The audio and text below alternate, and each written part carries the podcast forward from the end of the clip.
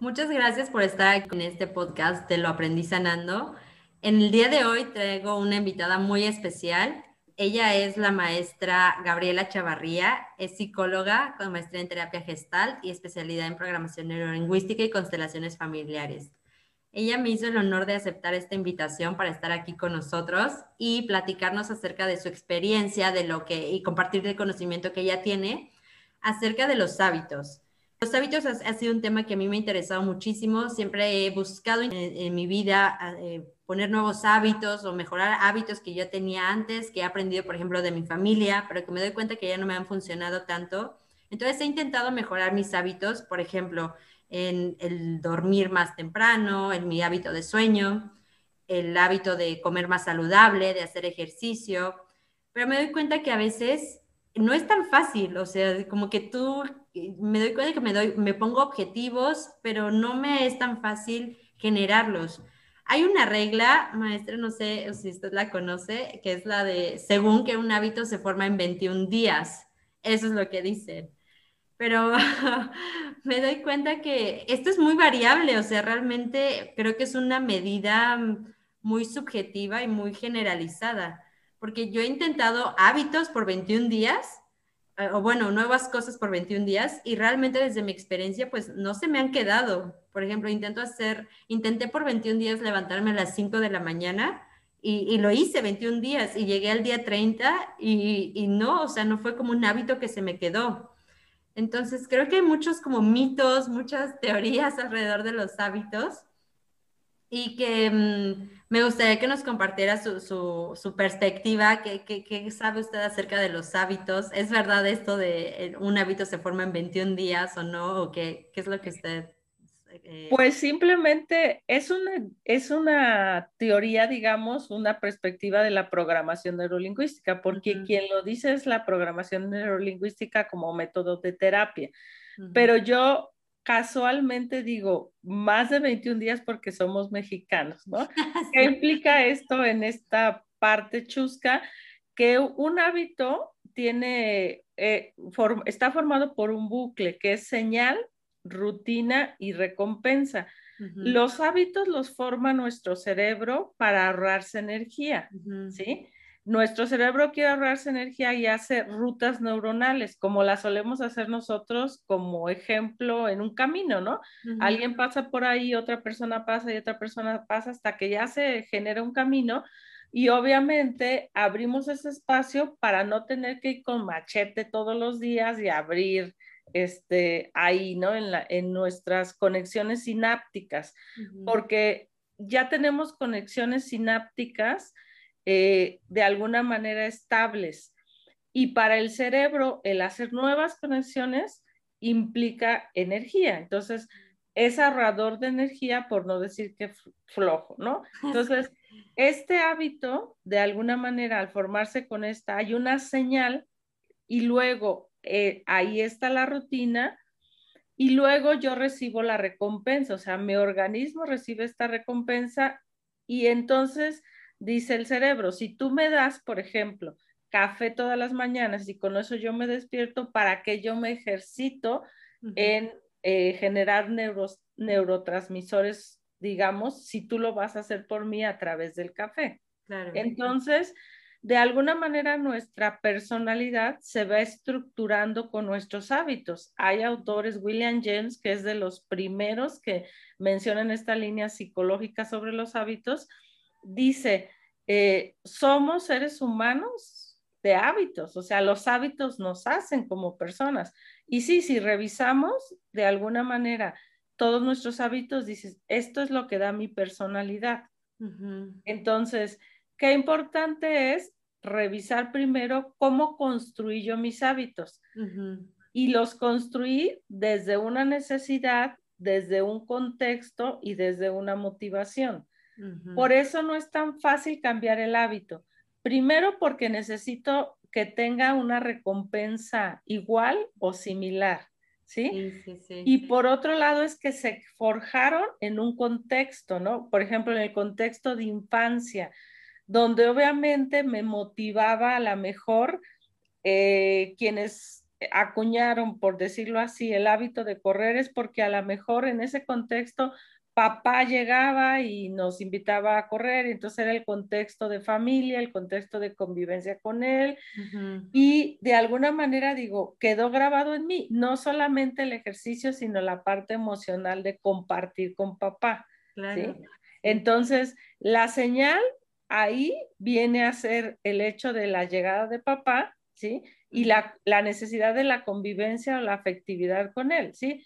La rutina era el correr y la recompensa, ese, la mejor al final había un abrazo, había que me daban alguna bebida o nos sentábamos a cenar o a comer. Entonces, ahí está como si fuera una araña, por decir el hábito, donde hay muchas patitas para un hábito.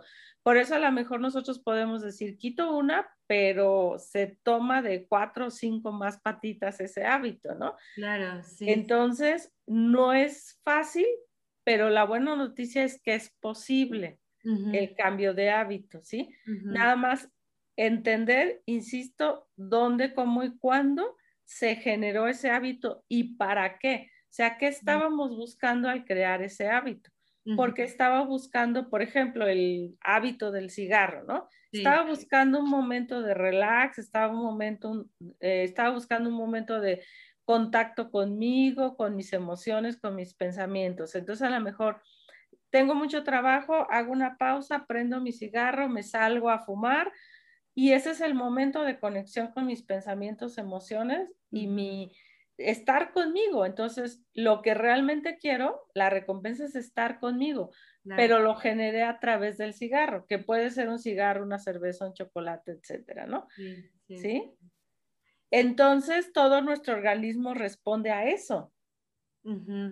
Concuerdo. Y por ejemplo, en esto que dice usted del hábito o de, de los tres pasos, ¿no? Para formación de un hábito, que es eh, señal, eh, rutina y recompensa. Ajá lo que yo he aprendido es, y he intentado, pero a veces me cuesta trabajo, pero es, eh, he aprendido que lo que hay que modificar, o sea, no, no, es como que quites un hábito y pongas uno nuevo, sino más bien se sustituye, ¿es verdad?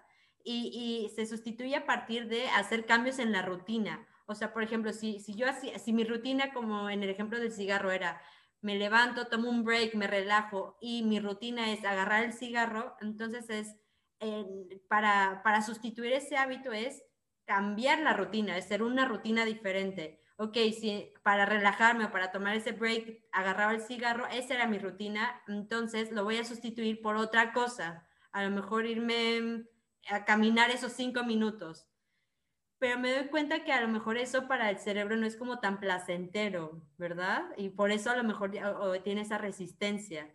Va a decir, pues es que no es tan placentero caminar un rato a echarme el cigarro. Porque ya implica la parte biológica, o sea, implica la parte que ya en mi organismo se asentó los efectos, por ejemplo, del cigarro. Entonces, necesito a lo mejor empezar con una sustancia diferente, ¿no? A lo mejor un chocolate, un dulce, una galleta, ¿sí? De hecho, los que fuman dicen, dejo de fumar y aumento de peso. Ah, ¿sí? Sí, sí, sí, ¿Sí? Porque de alguna manera hay que darle razón a nuestro cuerpo en este ejemplo de, de alguna manera decir, te, me lleva a lo que yo quiero, ¿sí? Pero bueno, para no quedarnos en ese ejemplo, en este bucle, ¿sí? De decir, a ver, ¿qué es lo que realmente quiero? ¿Qué es la recompensa? ¿Sí? ¿Cuáles son las formas y las maneras, las maneras de lograrlo? Y además hay formas y maneras sanas y formas de manera insanas, porque de alguna manera dices el cigarro, pues no es sano, ¿sí? Hay formas, eh, digo, sí, sería insano y hay formas más sanas de, sin embargo, esta parte de nuestra cerebro, de los impulsos que tenemos y de impulsos de vida, impulsos de muerte, ¿no? Y cómo me voy generalmente a lo que no quiero hacer a esta parte autodestructiva o a esta parte del autosabotaje, de decir, yo tengo propósitos positivos y constructivos y, y sin embargo me voy en acción al autosabotaje. Entonces, también eh, ahí observar, porque está hilado de alguna manera con mi autoestima, mi personalidad, mi temperamento La fórmula de personalidad ahí es, es temperamento más carácter. ¿Sí? Y el temperamento es algo básico, algo innato. Puedo ser eh, colérico, ¿sí? Puedo ser sanguíneo, puedo ser flemático, puedo ser melancólico y puedo entonces ahí ser de acción rápida y hay que, por ejemplo, tiene una fuerza de voluntad grande y dice, este es mi último cigarro y lo apagan y de verdad es su último cigarro. ¿eh? Yo conozco, por ejemplo, un tío que él tomó al extremo, así al extremo de salir y hasta vender lo que traía con tal de tener alcohol. Y un día dijo, dejo el alcohol. Empezó a fumar también mucho, una cajetilla de ara, por decir así, y un día dijo, hoy es mi último cigarro, ¿sí? Entonces, de alguna manera tiene que haber una motivación también. Hay dos tipos de motivaciones, la intrínseca y la extrínseca. La intrínseca es esta que viene desde dentro de mí, de mis emociones, de mis pensamientos, y la extrínseca obviamente que viene de fuera y donde necesito ese empuje. Y hay personalidades que dicen, yo solo me automotivo. Y hay gente que dice, si no lo hago en una red, no lo hago, ¿no? Por eso, por eso son tan exitosos grupos como AA, donde dices, en grupo vamos de la mano, tomamos, tomémonos de la mano y hagámoslo, porque entonces eh, me voy fortaleciendo con el otro, ¿sí? Entonces, también hay que identificar eso. ¿Necesito una red de apoyo o yo solo puedo, yo solo mis pensamientos y demás? Pero tengo de veras que tener un objetivo, o sea, un para qué. Totalmente, una motivación. ¿Por qué? ¿sí? Porque nada más así es como todos preguntamos cuando te digo, oye, este, te pido esto y en el fondo pensamos, ¿qué voy a ganar con esto? ¿Sí? Esa es como condición humana. Hasta en broma lo decimos, de a cómo no. Pero sí, sí, sí, sí, sí. ¿Qué, gano yo con esto? Sí, me hace totalmente sentido. Aquí hasta lo había escrito de que, que, que, el hábito está ligado a la motivación. Y, y para mí, creo que de las cosas que he podido cambiar yo dentro de mis hábitos es que esa motivación realmente me ha hecho mucho sentido a mí a mí intrínsecamente me ha hecho mucho sentido, porque muchas veces buscaba como esa motivación extrínseca, pero a veces se iba o cambiaba, o como que a veces ya no me hacía sentido. Y entonces ahí se me perdía el hábito. Por ejemplo, eh, que yo le eh, ponía, voy a hacer ejercicio y a comer saludable para, ya, para el verano, para poderme poner el bikini, pero era como más para hacia, hacia afuera, no era como para mí misma. Y cuando hice ese cambio, creo que es muy poderoso ese cambio, pero no sé si muy sutil, pero es una totalmente, una total diferencia de hacerlo para mí, eh, desde un como amor hacia mí misma, eh, de, porque a mí me viene bien, porque yo me siento en paz, porque yo me siento tranquila y mi cuerpo se siente fuerte.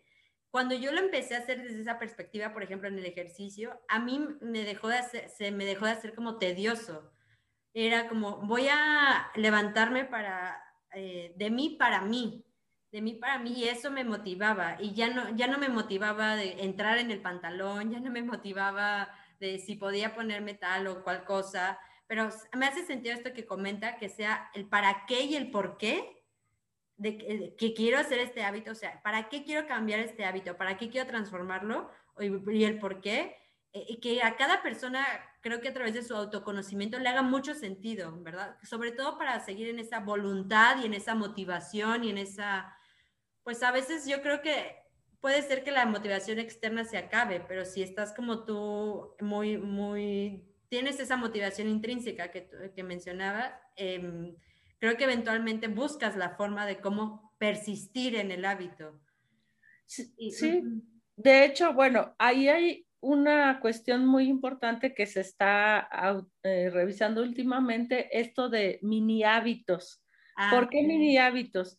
Porque de alguna manera nosotros necesitamos constatar ese éxito, constatar esto de un beneficio. Entonces, de acuerdo al canal de percepción preferente que tenga, ya sea visual, kinestésico, auditivo, pues yo de alguna manera puedo observar eso y necesito verlo, pero con esos mini hábitos que tú digas, ah, mira, ya vi que con este cambio de eh, este, alimentación me ha bajado un poquito la papada y a lo mejor digo, ah, eso me impulsa, ¿no? O me dicen los demás, si soy más auditivo, ay, te ves diferente. Digo, ah, porque estoy haciendo un cambio, ¿no? O de alguna manera mis sensaciones me llevan a decir, cambio mi alimentación y digo, me siento más ligero, me siento con más energía. Entonces, esos mini hábitos lo bueno es que todo es un engranaje y lo digo de la experiencia con mis alumnos al dar la materia de desarrollo de voluntad, que yo les propongo que hagan eh, un proyecto de voluntad y les digo, así sea tomar un vaso de agua diario, ¿sí? Porque de alguna manera ese tomar un vaso de agua diario te va a llevar a de repente decir, oye, pues si me como una fruta, Ahí eso sí, y te comes la fruta.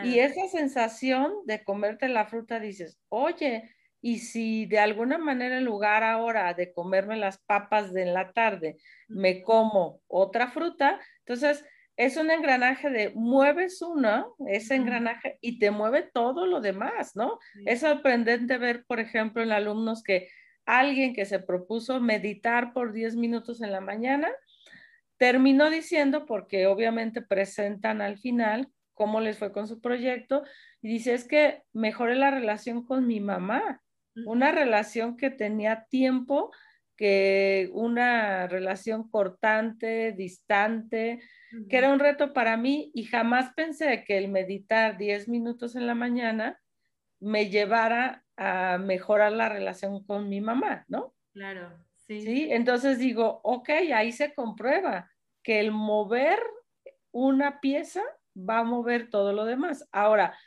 mm, generalmente anclamos a, tiene que ser como el pípila, ¿no? Cargar la piedrota y subir. Y entonces dices, sí, a ver, hay voluntad fuerte, voluntad buena, voluntad sabia, voluntad transpersonal, voluntad gozosa.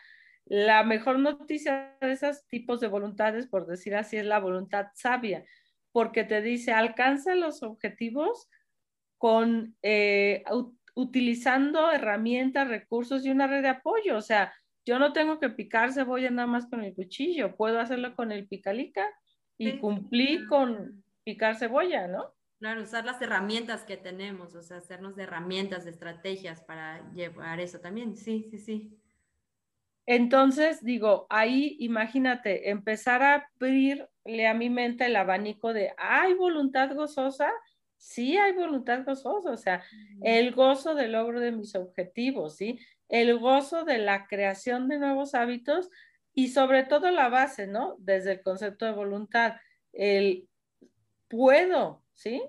El soy capaz, desde ahí porque es desde el concepto de la voluntad, la capacidad que todos los seres humanos tenemos. Ahora, se va desarrollando o, eh, digamos, viene como una cuestión innata a la voluntad, ¿sí?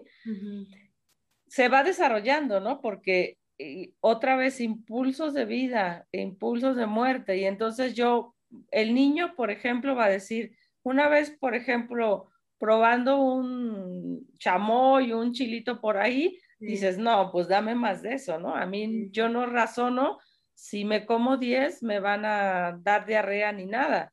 Mamá es la que tiene que poner un límite decirme, no, sabes que no te puedes comer este 10 chamois, ¿no? Entonces, me van forjando en la voluntad, me van ayudando a poner límites y a tener esa sensación de no más porque me lastimo.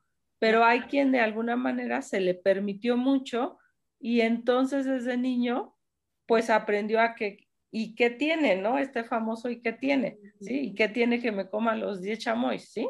Sí, totalmente. Y esto a mí me, me, me hace mucho sentido juntarlo también como con la disciplina, ¿no? Como esta disciplina yo también, para poder cambiar hábitos y todo esto, tuve que hasta redefinir mi, mi, concepto de disciplina, porque yo, mi disciplina antes era como casi, casi como hay un, dicho que la letra con sangre entra y así era mi disciplina, así bien ruda conmigo misma. Y me estoy dando cuenta que para generar un hábito eh, y que sea perdurable y que pueda yo persistir en, ese, en esa sustitución de un hábito poco sano a uno más sano, tenía que ser yo muy amable conmigo misma y en el proceso O sea, creo que mm, tener, como comenta usted, la, la disciplina o esta voluntad, pero también dentro de eso, ser amable y ser muy paciente con mi proceso y, ser también resiliente de que, bueno, ya me comí otra vez el chocolate, pero seguir eh, em, construyendo, como dice, a través de esos micro hábitos, como irle sumando, irle sumando, irle sumando. Y aquí una duda que, me surge es cómo llego como a esto de disciplina, pero tampoco, y, y, ser amable conmigo, pero no caer en la, en la autoindulgencia porque bueno, por una parte llego y, si soy muy, muy ruda, empiezo con la autocrítica. Y también la autocrítica creo que es una forma de, pues hasta de desmotivar, ¿no? De desmotivarme a mí misma, de que ya ves, no pudiste, em, otra vez lo intentaste y volviste a fracasar y como que toda esta parloteo mental que pues simplemente no, no, no creo que construya para, para seguir motivando esa parte del hábito, de la sustitución del hábito pero también como paso de que, que no sea autocrítica, o sea, no sea ni muy ruda ni muy flexible y no me ignoren la autoindulgencia. Finalidad y proyecto. ¿Qué es esto? Que yo pueda hacer una lista primero de los hábitos, de todo tipo de hábitos que tenga, ¿no? Identificar el qué, digamos, consecuencia o qué me aporta eso. Insisto, contexto, por qué y para qué los cree, ¿no? Si actualmente me sirve o simplemente lo hago por tal cual repetición, ¿no? Inconsciente, como cuando a lo mejor de lunes a viernes vas a trabajo, te diriges hacia ese lugar y es sábado y tú vas, te descubres manejando hacia tu trabajo y dices, es sábado, ¿sí? sí. Entonces, muchas cosas acuérdense que en este sentido del cerebro para ahorrar energía ya va a repetir, ¿no? Y entonces ahí es donde, a ver, primero ser conciencia, porque la toma de conciencia es sumamente importante aquí. Tomar conciencia de todos mis hábitos, ¿sí? ¿Qué me aportan? Y por otro lado, proyecto y finalidad, es decir, cómo me quiero ver, cómo quiero estar eh, simplemente en tres meses. O sea, quiero seguir viviendo de la misma forma, quiero seguir estando de la misma forma, quiero continuar en las mismas relaciones, o sea, o quiero un cambio, ¿sí? Y desde ahí, obviamente decir, ok, contrastar y decir, ¿qué necesito mover? ¿Sí? Pero una, confiar en mis recursos confiar en mis capacidades y si no de verdad, pedir ayuda. Es como el despertarme. Yo por propia voluntad y toda la fuerza de voluntad que tenga, si digo, quiero levantarme a las 5 de la mañana y me lo meto en la cabeza y lo repito todo el día y me acuesto y con eso de me voy a despertar a las 5 de la mañana, no me voy a despertar. Necesito un despertador. ¿sí? Sí, Entonces, ver qué herramientas y recursos tengo para que las cosas sucedan, hacer que las cosas sucedan, ¿sí? Porque si no, pues obviamente voy a seguir en, la misma sintonía. De verdad es qué tanto quiero lograr esto. Y si de, y ser honesto, decir, no quiero lograrlo. ¿Para qué? O sea, ¿qué ganancia secundaria me da el término de ganancia secundaria lo utilizamos mucho para decir, ok, si yo me levanto a las 8 de la mañana y quiero levantarme a las 5, digo, mi ganancia secundaria es que si yo me levanto a las 8, a lo mejor me levanto, ya está el desayuno hecho, ya nada más me meto a bañar, me cambio y me voy a trabajar. Si me levanto a las 5 de la mañana, va a ser que yo ayude a hacer el desayuno, por ejemplo y voy a eh, identificar que digo, ay, está sucio y me voy a tener, porque no soporto que esté sucio, a barrer y a trapear, ¿no? En cuanto a que me levanto a las 8 de la mañana, ya nada más rápido, ni tengo tiempo de observar si está sucio, ya está el desayuno hecho por alguien que viva conmigo y ganancia. Entonces, decir, ¿qué beneficios voy a obtener yo de levantarme a las 5? Van a ser más prejuicio que beneficios, ¿no? Totalmente. Entonces, decir, ¿qué obtengo yo al tener estos hábitos? o qué me amenaza, porque muchas veces también es que no quiero cambiar. De hecho, algo que hay que decirlo. En nuestro cerebro reptiliano, que es la base de alguna manera y nuestro cerebro más primitivo y que compartimos con los reptiles eh, y mamíferos, está el miedo al cambio. Porque, por, porque el primer cambio que tuvimos fue catastrófico y fatal. Imagínense como yo ahí en la alberca del vientre materno disfrutando y chapoteando y demás, y de repente viene, se rompe la fuente, me quedo sin agua, me empiezo a asfixiar, empiezo a batallar y entre asfixia y no asfixia sal por ese miniconducto y es un trauma de nacimiento, ¿no? Entonces es como, y luego me sacan, eh, me lijan casi, casi, porque pues para la piel de un bebé las gasas son una lija y órale una nalgada y todo eso y dices, ¿qué hubo aquí? Entonces el cambio no, no lo quiero, o sea, todo cambio es una amenaza. Claro, claro. ¿sí? Entonces, por eso mejor no. Si te dicen, por eso el famoso dicho de más malo, más vale malo por conocido que bueno por conocer, ¿no? Claro. ¿Sí? Entonces, no quiero el cambio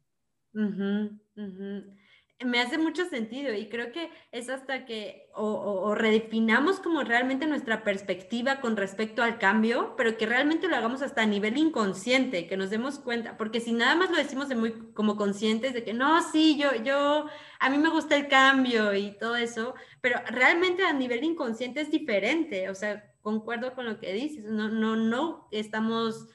Em, no nos gusta como tal la incertidumbre, el cambio, el, no saber. Eh, entonces. Entramos en una zona de confort, ¿no? Y la zona de confort no es como tal confort, es una zona donde ya me acostumbré. Porque ya sé, por ejemplo, que salgo y está el hoyito y tengo que eh, brincar el hoyo, ¿no? Para que si se estanca agua y no me ensucie, ¿no? Pero es como ya me sé mover pero de alguna manera, ¿qué implica ahí? Es que el cambio implica riesgo y pensamos que perdemos lo ya obtenido, pero no lo perdemos, ¿no?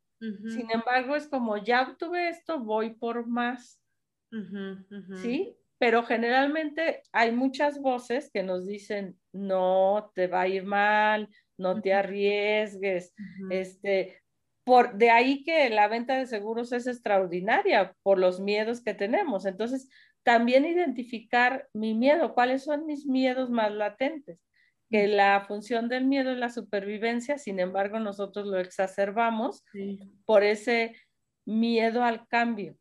¿sí? Entonces, si reviso también los cambios que he tenido en mi vida, muchos son para bien, o las crisis, pues realmente es un crecimiento entonces es como también hacerme amiga, amigo de los conceptos, porque las creencias me llevan a la acción. Entonces también, a ver, ¿qué concepto tengo sobre el cambio? ¿Qué concepto tengo sobre esto del hábito? ¿Qué concepto tengo sobre mí mismo? ¿Sí? Sobre el poder, sobre el querer, porque el cambio de hábito se tiene que dar desde el querer, pero insisto, ¿qué beneficio le veo a cambiar mi hábito si digo todo funciona bien? Aquella, este cuentito de la vaca, ¿no? De que les matan a la vaca en una familia que vivía de vender leche y queso y al matarles a la vaca, pues tienen que buscar recursos y entonces terminan ahí plantando verdura, fruta y les va mejor pero cómo estamos aferrados de alguna manera a lo que tenemos, a esa zona de confort, por decir así. Sí, porque es, lo conocido, es donde nos sentimos como pez en el agua y el hecho de a lo mejor hacerlo diferente, pues ya es, mm, nos, nos, nos, significa un reto, o sea, como, pues ya me voy a salir como de esta zona de confort, como usted dice, totalmente tener en cuenta que nuestra capacidad humana es increíble. ¿eh? Eh, ahorita me acordé de un ejemplo personal. Eh, yo obviamente aprendí a caminar. Me tienen que hacer una operación a los cinco años por un tipo de pie plano. Y yo tuve que volver a aprender a caminar. O sea, es como a ver qué pasó ahí, si yo ya sabía caminar, si yo ya tenía cierta razonamiento, me acuerdo perfecto de cosas, y sin embargo, a ver, eh, ¿qué pasó ahí? ¿Sí? Se me olvidó, a mi cerebro se le olvida, ¿qué hubo ahí? Que entonces digo, y hay miles de estudios en cuanto a cuestiones cerebrales y de ejemplos de gente que, por ejemplo, cierta parte del cerebro se afecta y solamente queda la memoria a largo, plazo y no a corto plazo. El cerebro sigue siendo un misterio, pero en esta parte, o lo que quiero ejemplificar con esto es, puedo crear nuevos hábitos, porque entonces yo caminaba de una forma y al volver a caminar o al tener que volver a caminar, es, obviamente mis pasos fueron diferentes, ¿sí? Entonces, siempre hay la posibilidad de crear nuevos hábitos. Nada más que yo tenga bien claro el qué voy a lograr con ellos y que pueda visualizar eso, ¿sí? Que realmente diga, es que quiero una vida diferente, una manera de comportarme diferente.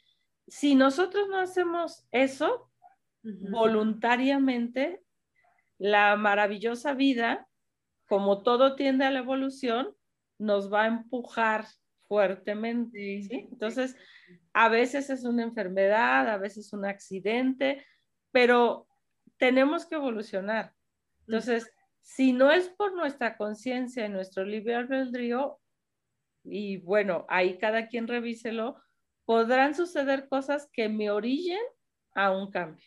Totalmente. ¿sí? sí pero el sí es posible para mí, tiene que ser algo de alguna manera eh, clave, ¿sí? Y decir si es posible para mí con mis recursos y si necesito recursos, pues los voy a buscar. Esto de la voluntad sabia. sí, y concuerdo que es como que nazca de uno mismo, o sea, como que ok, quiero este cambio, quiero hacer este hábito, pero entonces también tener en cuenta que, que, está el trabajo que hay que hacer o sea, que, tiene que salir de uno mismo para poder hacer este cambio realmente, porque a veces es como, no, pues quiero cambiar y todo, pero no, no, no pongo el trabajo, ¿no? No pongo esa acción, o sea, estaría buenísimo tener tal cosa o estaría buenísimo hacerlo diferente, pero me quedo nada más en el pensamiento y es como aterrizarlo también a la acción. Ok, bueno, pues para, para, para que haya una como coherencia, ¿verdad? Que, que con lo que quiero, con lo que visualizo y con lo que me hace sentido. Entonces, eh, así puedo generar mejor el, nuevo hábito, hacerlo diferente con este nuevo hábito. Y antes de que se me olvide, también eh, juntando con lo de los micro hábitos, eso sí se me hace una, una gran herramienta. Por ejemplo, hace poquito estaba leyendo igual un libro que decía, una paciente con esquizofrenia, em, eh, se empezó, estaba como su vida hecha un relajo, y entonces empezó a decir, bueno, voy a empezar a mm, demostrarme a mí misma que sí puedo hacer cambios. Y como dice, eh, eh, el cerebro le gusta como sentir que sí puede. Entonces, si yo me pongo como cambio, correr un maratón y mañana me paro y, y corro 10 kilómetros y nunca en mi vida he corrido, pues claramente al día siguiente no voy a querer ni ponerme los tenis. O sea, no, y voy a odiar eso. Y, lo que he aprendido también es que eh, había un ejemplo que decía, eh, vamos a correr un maratón. Y en el primer día de entrenamiento se salieron dos amigos y corrieron, corrieron 10 minutos. Listo, ya hoy terminamos por hoy. Y el otro amigo le dice, ¿cómo? Pero vamos por un maratón, o sea, son 10 minutos nada más. Dice, sí, pero ahorita yo ya alimenté a mi cerebro que sí pudo hacerlo el primer día. Y entonces con esta motivación el cerebro como que no le gusta fracasar al cerebro, no le gusta sentir que no puede. Entonces, si le doy el estímulo de que sí puedo, entonces es más fácil que, que, se motive, que siga esta motivación y que diga, ah, bueno, ayer corrí 10 minutos y estuvo facilísimo, hoy voy a correr 12, facilísimo. Y así poco a poquito hasta que como que engañemos al cerebro o como que lo ayudemos a, solventar el cambio, a, estar a gusto con este nuevo cambio, con este nuevo hábito. Y bueno, regresando un poco al ejemplo de la chava de, que vivía con esquizofrenia y un chorro de, de, de, desorden en su vida, dijo, voy a hacer esto para mí y empezó con un vaso de agua al día. Decía, un vaso de agua al día. Y, y para ella era como sentirse que sí lo estaba pudiendo lograr. Eh, eh, se tomaba el agua y sí lo pude lograr hoy y el día siguiente sí lo pude lograr hoy y es como como dice empezar poco a poquito con estos micro hábitos y eso como dice que le que, que le hizo tomar agua Luego la empezó a motivar a, ¿y qué tal si hago tantito yoga? Decía. Y como me remonto a esta como araña que dice que es el hábito, una patita y luego hago otra patita. Y así como para sustituirlo, pues sustituyo también una patita y otra patita y otra patita. Entonces, a lo mejor se queda la misma araña, pero ya con diferente información, ¿no? O diferente contenido. Este, y, y al final de cuentas, esta, la historia de esta chava es que se, la, la esquizofrenia que tenía, oh, ¿qué dije? ¿Esquizofrenia? Esquizofrenia. Ah, ah, no, perdón, me creo que era esclerosis múltiple. Ah. Esclerosis múltiple, este, le, le, disminuyó muchísimo, su calidad de vida mejoró y entonces fue como pudo mejorar por estar poco a poquito poniendo esos nuevos, nuevos hábitos y, y, y sobre todo que ella podía darse cuenta que podía confiar en sí misma, o sea, que si era capaz de, hacer eso diferente y que sus, o sea, y su cerebro lo recibe eso como recompensa, de que sí pude hacerlo, sí pude hacerlo, sí pude hacerlo. Y sí creo que también es esta parte de tener paciencia y empezar como con, con hábitos hormiguita, o sea, irle sumando poquito, poquito, poquito, y eventualmente, como dices, eh, se va a ver hasta en, nuestras relaciones interpersonales o en, otra, o en otro aspecto. O ponerme, por ejemplo, regalos, ¿no? Yo, yo, por ejemplo, acabo de ver un rompecabezas que me encantó y dije, y yo me dije a mí misma, te lo compro hasta que arregles tu cuarto, ¿sí? Organices un cuarto que tengo ahí todo, que libros y demás, y dije, porque si no, ¿dónde lo vas a, hacer, no? Entonces, como decir, como recompensa que organices ese cuarto, te voy a comprar tu rompecabezas, por decirte, ¿no? Claro. Sí, me puede servir esa fórmula, ¿no? Inclusive ahorita que dices, hay un libro que se llama Tiende tu cama, eh, como este inicio de decir la importancia para los militares, porque es la experiencia de un ex militar, de tender la cama, pero así súper bien al 100, ¿no? Y de ahí toda la disciplina que se genera con esa parte de una sola acción de tender la cama, ¿no? Pero de verdad hacerlo bien. Sí, totalmente. Este libro no lo he leído, pero sí, o sea, sí he escuchado muchas reseñas de este y yo siempre me levanto y tiendo mi cama, sí, es lo primero, porque hasta me doy cuenta que me da como orden, orden a mí, como que ya veo y ya vuelvo a entrar al cuarto y ya está como limpio, o sea, ya está arreglado. Entonces como que me da mucha calma y mucho orden eso. Pero sí, sí me hace sentido. Sí, ordenar tu, por ejemplo, tu buró te da orden mental, porque es una similitud de cómo está mi cabeza, ¿sí? mis ideas y demás. Claro, el orden en el hogar también, ¿no? Es una proyección de cómo está adentro todo. Ay, ya no, no me diga, entonces no veo mi departamento. este, no, pero sí son cosas que, que, que es como para tener en cuenta, ¿no? Que podemos mejorar mucho. Y pues, bueno, creo que simplemente para resumir ahorita, creo que de los puntos más importantes que me quedo es que los hábitos se hacen como para automatizar, para eficientizar los procesos. Eso es el propósito de un hábito, porque realmente lo que quieres es como el, el cuerpo biológicamente quieres ahorrar energía, quieres ahorrar tiempo, y, y, por eso hasta se puede ver, por ejemplo, cuando conducimos, cuando nos bañamos, como que a veces hasta, lo, como decían, hacemos bien automático. Ya ni sabes qué ruta tomaste al trabajo porque pues es la que siempre tomas. Y quiero incluir este ejemplo porque este sí me hizo muy interesante, que era de un experimento que ya sucedió hace rato, pero fueron científicos del MIT que estaban experimentando con, dos, eh, con roedores, ¿no? y les pusieron un, un sensor en, en, el cerebro para, em, para ver cómo era como su actividad cerebral cuando, cuando en, en, este experimento y consistía en, checar el bucle del hábito. Y las ratas estaban metidas en un laberinto en forma de T y el final del laberinto estaba un chocolate.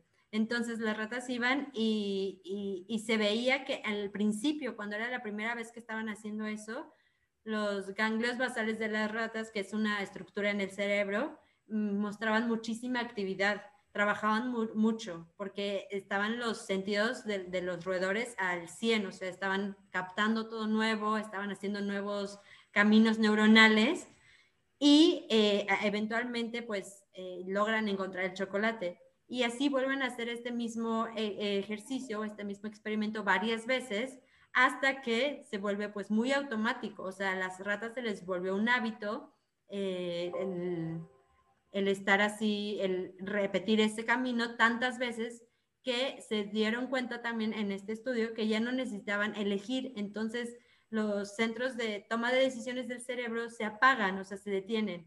Y esto me queda muy grabado, o sea, que, conforme vamos haciendo un hábito, entonces al cerebro es, es menos, menos gasto energético para el cerebro, más ahorro, más... Em, y por eso me hace, me, hace, mucho sentido que es tan difícil crear un nuevo hábito y romper este bucle, a menos que lo sustituyas con una rutina diferente, ¿verdad? Sí, claro, y que de alguna manera, digo, es importante conocer y reconocer mis hábitos, ¿sí? Eso es una parte muy clave, ¿no? y qué beneficios me está dando, porque si no, no lo voy a cambiar. Claro, qué beneficios me está dando. Y me quedo muchísimo con, también, si no los voy a cambiar, ¿qué estoy ganando con eso? Eso me lo quedo demasiado, eso sí lo aprendí con usted, de que bueno, si no lo voy a cambiar, entonces también eh, no lo voy a cambiar porque algo estoy ganando con eso. ¿Y qué estoy ganando? Y darme eso. Y me gusta vivir así, quizá, ¿no? para que luego no nos digamos que de alguna manera quiere un cambio de vida, pero digo, no estoy generando acciones diferentes. Claro, claro, exacto. Pues bueno, muchísimas gracias, maestra Gaby, Gaby Chavarría, por el, este espacio, por su tiempo, por compartirnos como todo lo que, este conocimiento que tiene alrededor de los hábitos, de la voluntad, de por qué a veces intentamos hacer un hábito y no es tan sencillo como pudiera ser, porque todo lo que hay está contenido dentro de esto, de crear un nuevo hábito, ¿verdad? Pues muchas gracias. ¿Alguna, algo para cerrar? Sí, bueno, primero, eh, digo, con mucho gusto esto de poder compartir esta parte, identificar bien eh, dónde, cómo y para qué hice mis hábitos, ¿sí? Y de alguna manera también algo importante ahí, ver si están afianzados en, eh, digamos, costumbres familiares, porque a veces es porque ya lo hace mi familia, yo también lo hago, o porque las mujeres lo hacen, yo también lo hago, ¿sí? O porque mi mamá lo hace también, ¿no? Entonces, como eh, eh, observar esto, que de alguna manera si lo estoy haciendo, como un cumplir con la estructura familiar o la estructura social, ¿sí? Que realmente sea porque yo lo quiero, ¿sí? Porque yo me siento bien con eso, ¿sí?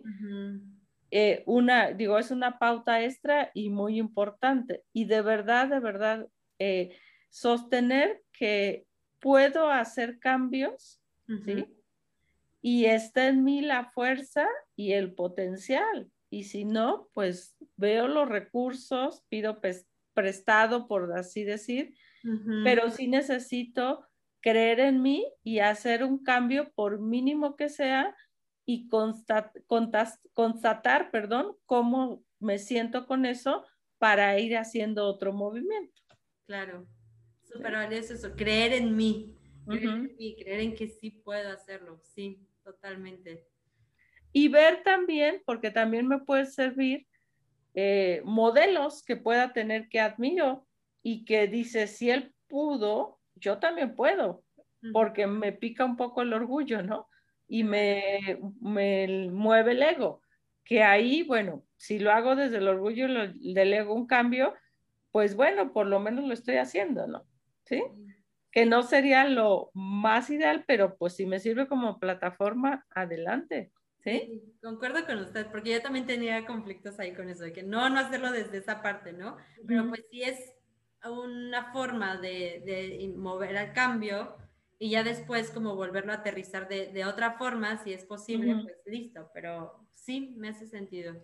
Ok, pues, pues gracias. Gracias, muchas gracias por este tiempo, por la aportación y mm, listo. Gracias, Mari. Un gusto. Gracias. Bye.